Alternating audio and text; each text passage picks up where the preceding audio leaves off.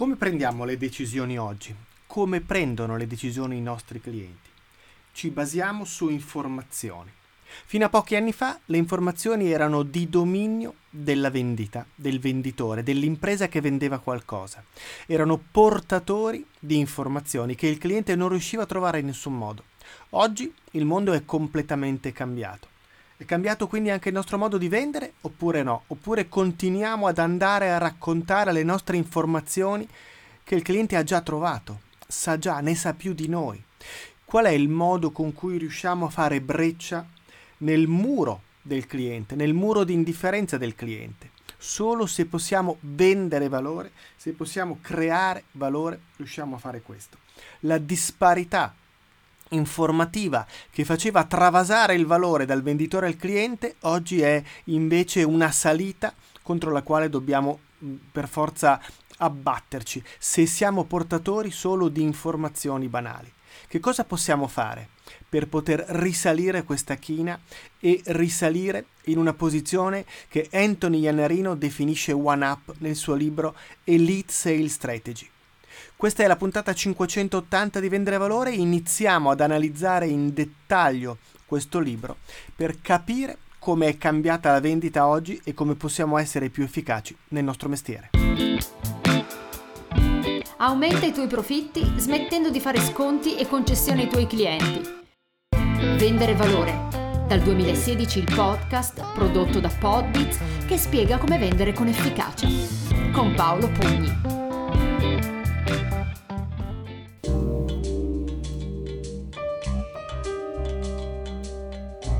Non è una recensione o un riassunto, quello che voglio proporti con questa serie del podcast è guardare a cosa un libro ha da dirmi e insegnarmi alla luce delle mie esperienze e di ciò che ho preso altre fonti per raccontarlo a te.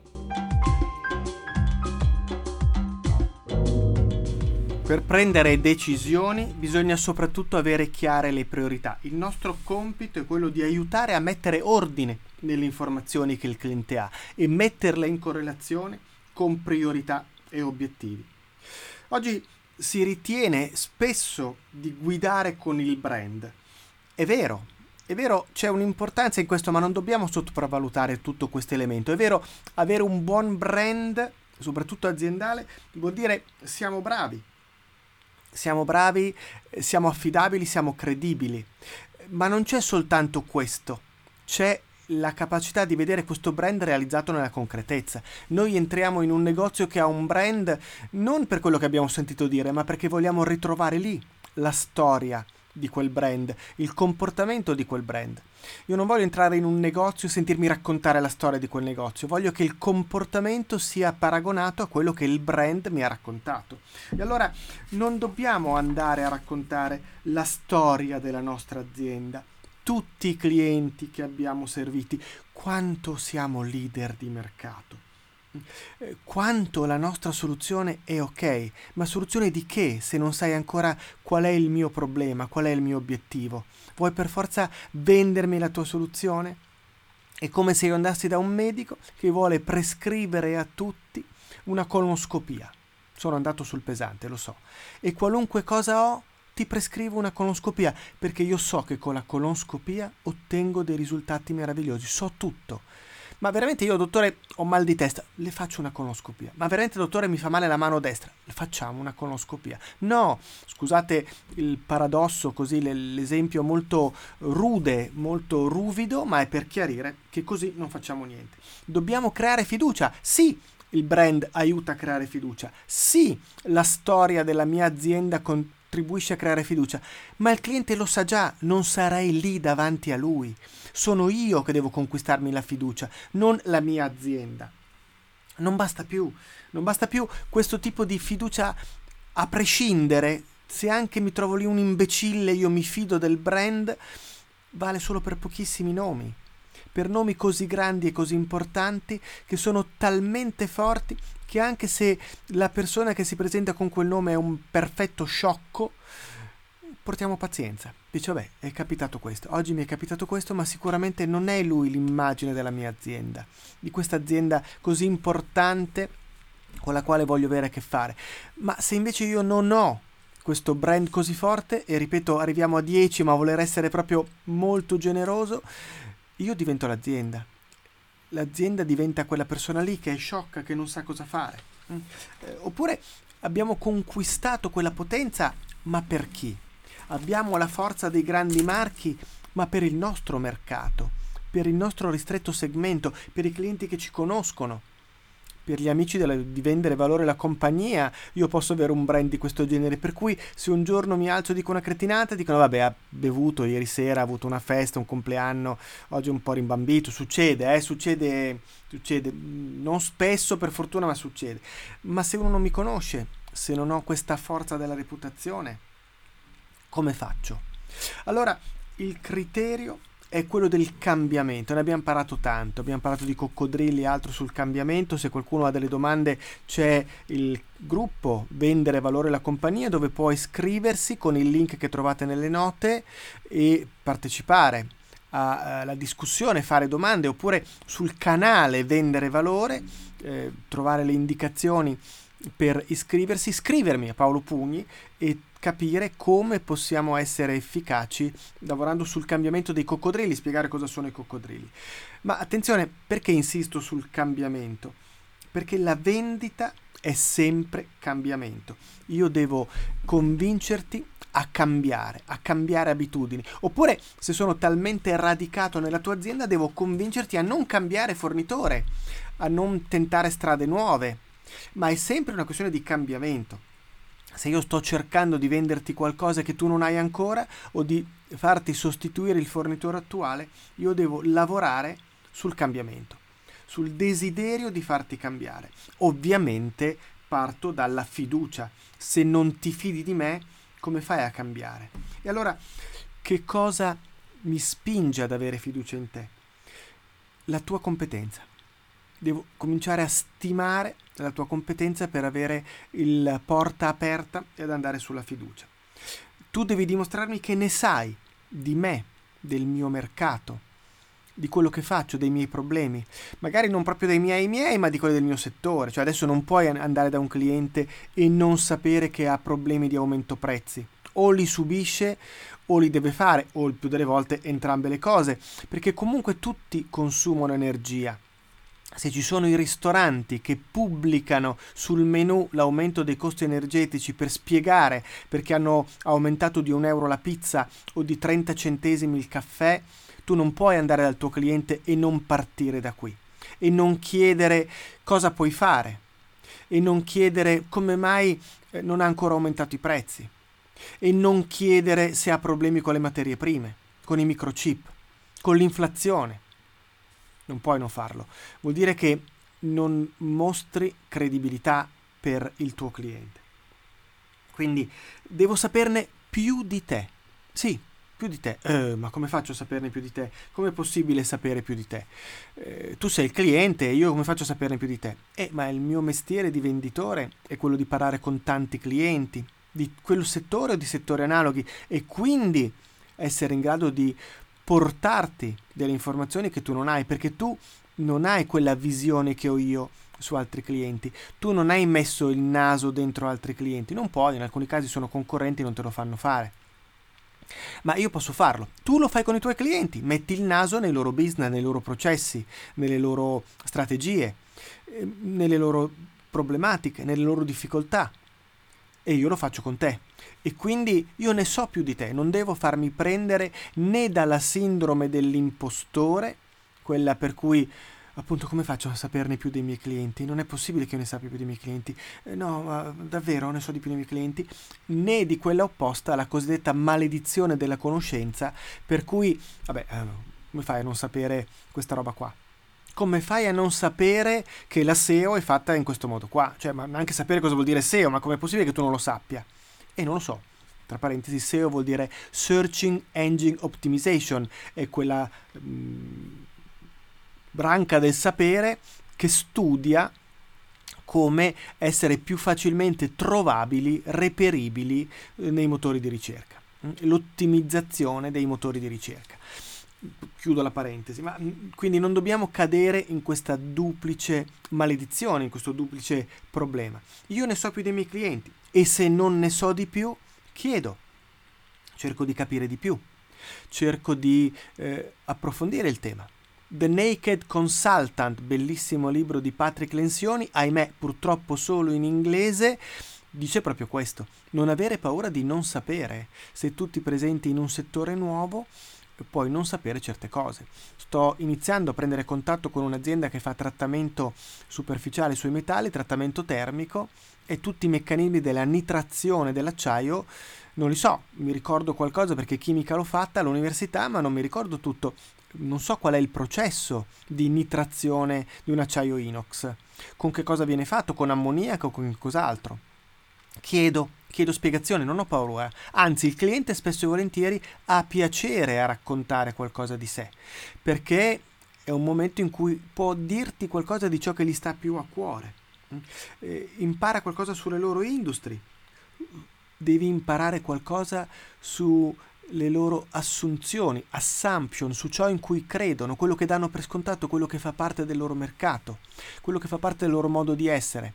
E il nostro mercato è differente. Va bene, raccontami com'è differente. Posso non capirlo, ma dimmi com'è differente. Raccontami qualcosa della tua azienda, della storia della tua azienda che per me sia importante e significativo.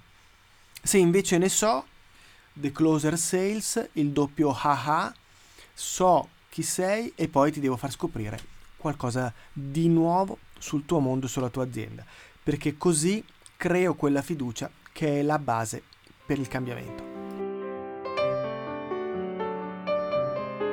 Corro, corro per una causa, corro per le scuole FAES.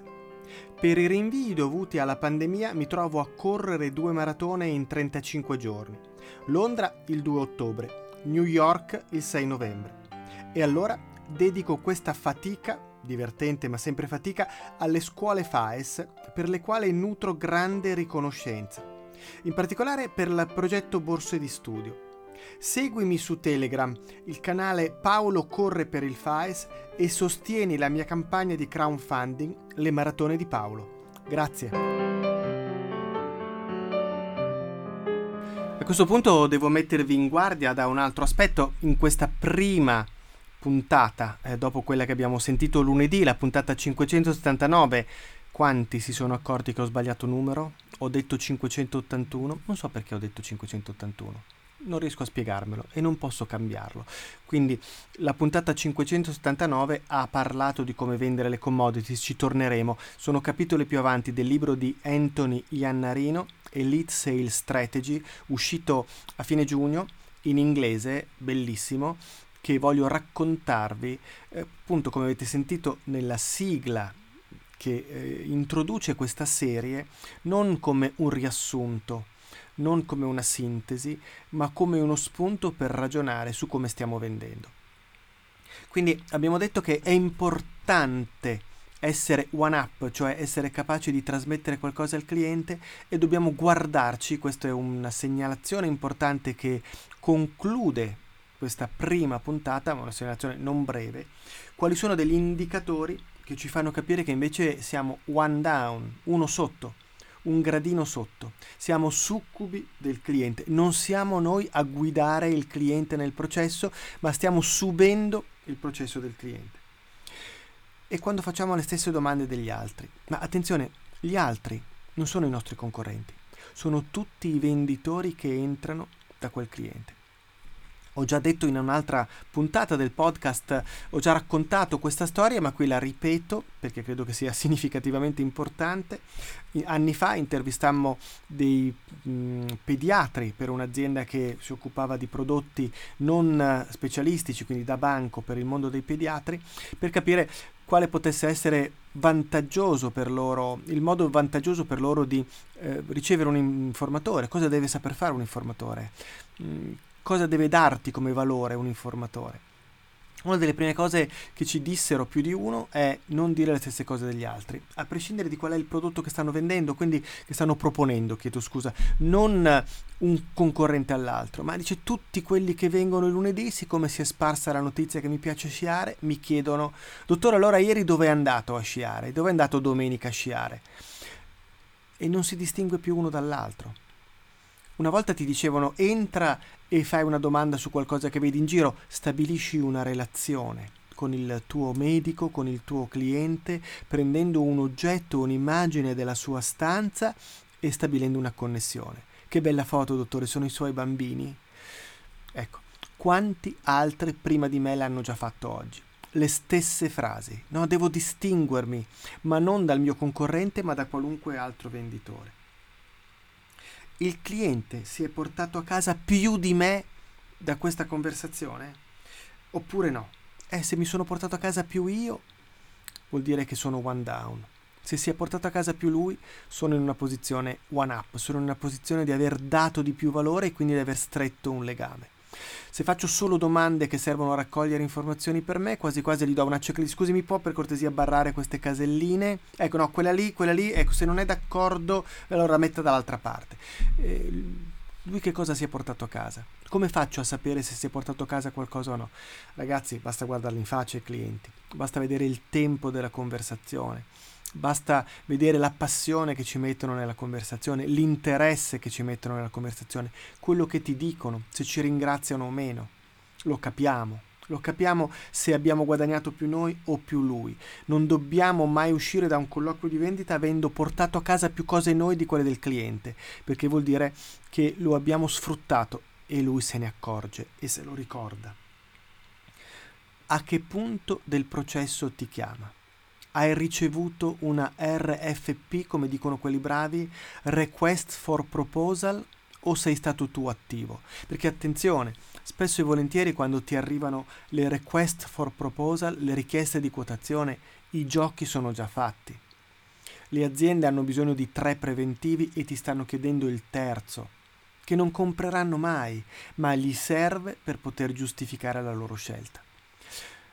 Intervieni a quel punto o ti chiamano perché hai già avuto un contatto con quel cliente, perché sei già introdotto e quindi magari addirittura potresti essere capace di modificare il processo di decisione, di inserire elementi nuovi. Lo sappiamo tutti come venditore se siamo capaci di influenzare le specifiche anche con quelle aziende in cui la decisione viene presa attraverso una gara, attraverso delle richieste di specifiche, abbiamo enormemente più possibilità di portare a casa l'ordine che non se partecipiamo così perché siamo stati chiamati per ultimi, perché nel mucchio c'è una chiamata anche per te e magari dobbiamo anche cercare di modificare questo tipo di strategia. La richiesta di proposta, la request for proposal, non è quella che funziona meglio.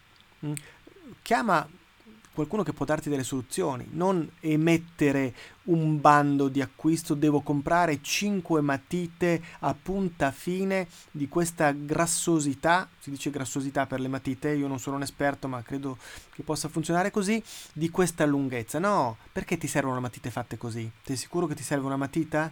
Sei sicuro che non hai bisogno di una penna? Sei sicuro che non hai bisogno di un pennarello o un evidenziatore? Che cosa ti serve realmente? E l'ultimo punto per capire se siamo one up o one down è capire chi stabilisce le regole del gioco. Chi è che sta dettando le regole delle visite, dei contatti, del flusso di lavoro? Tu o il cliente? Mi è capitato di recente di parlare con un cliente e alla fine della conversazione ho detto: bene, cosa si aspetta che faccia io adesso? Quali sono i prossimi passi secondo lei? E il cliente mi ha detto: ma pensavo me lo dicesse lei. La ringrazio. Allora io le dico quello che farei. Mi ha autorizzato lei, anzi me lo ha chiesto in qualche modo. Sono io che ho fissato le prossime tappe, i prossimi passaggi, perché ho spiegato come fare, perché si fidava di quelli che erano i prossimi passi. E quindi quello che ho fatto è poi raccontare come eh, avrei portato avanti il progetto, come sarebbe potuto andare avanti il progetto e come questo ci avrebbe portato a collaborare. Chi sta segnando le regole del gioco? Ecco, questa è l'introduzione, ma abbiamo messo lì delle belle basi, eh? Chi si sente one up e chi si sente one down, chi gestisce e chi subisce, cosa devo fare per cominciare a ragionare. Io voglio sfruttare questo splendido libro per poter ridiscutere il tema della vendita che cambia di continuo. Ho pubblicato, ho iniziato a pubblicare su LinkedIn a cominciare dall'inizio, alla fine di agosto, una serie di post che poi diventeranno un ebook sul tema di come sta cambiando la vendita, quello che io ho osservato di cambiamento della vendita e eh, credo che sia effettivamente una stagione questa in cui la vendita sta cambiando tantissimo. Se non ci adeguiamo restiamo indietro. Non è che perdiamo i clienti tutti subito, restiamo indietro, veniamo prosciugati. Kodak non è morta dalla mattina alla sera, ma ha chiuso. Nokia non ha mh, perso tutto il suo business dalla mattina alla sera, però non è più leader dei, dei cellulari, degli smartphone oggi, perché appunto Nokia gli smartphone non li ha fatti, e via dicendo. Mm. Un po' alla volta sono ma sì sì ma tanto una moda passeggera, poi torniamo a vendere noi. No, non vendiamo più, spariamo, scompariamo dall'orbe terracqueo. Mm. Vogliamo evitare questo, e quindi inizieremo a ragionare partendo da questo libro per capire come la vendita è cambiata. E in conclusione vi ricordo che La vendita è cambiata e i libri di Vendere Valore vi aiutano a capire come la vendita cambia, e vi invito a cominciare questo settembre eh, prendendo in esame l'offerta di Vendere Valore. Il podcast è gratuito, mi fa piacere potervelo offrire. Il Vendere Valore alla compagnia è un gruppo gratuito dove si discute, si ragiona, si condividono idee. I libri possono essere uno strumento in più per apprendere, i videocorsi anche. Il corso Un anno di Vendere Valore, che per chi ha cominciato nel duemilaventidue sta volgendo all'ultimo quarto, ma è sempre lì pronto per chi vuole cominciare da domani. Basta registrarsi, da domani comincerete a ricevere una mail al giorno per poter migliorare costantemente il vostro atteggiamento, la vostra capacità di vendita. E se volete invece prendere tutto subito, è già uscito il primo volume di Un anno di Vendere Valore con le prime centodieci mail, quindi stiamo parlando di più di tre mesi, quasi un, un quadrimestre già tutto pronto, e poi potete partire da lì, dalla centoundicesima mail, per continuare il percorso.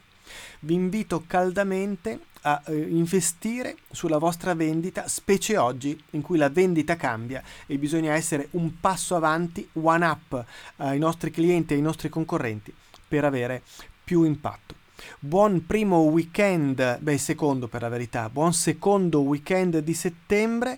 Io vi ringrazio per essere arrivati alla fine dell'ascolto di questa puntata di Vendere Valore, la cinquecentottanta. Un saluto da Paolo Pugni e appunto da Vendere Valore. Iscrivetevi al canale Telegram di Vendere Valore, telegram punto me slash vendere valore, per restare sempre aggiornati sui nuovi episodi del podcast e accedere ai contenuti speciali riservati agli iscritti. Per contattare Paolo puoi utilizzare Telegram scrivendo o lasciando un messaggio audio a telegram punto me slash paolopugni, oppure scrivere un'email a paolo punto pugni chiocciola pugnimala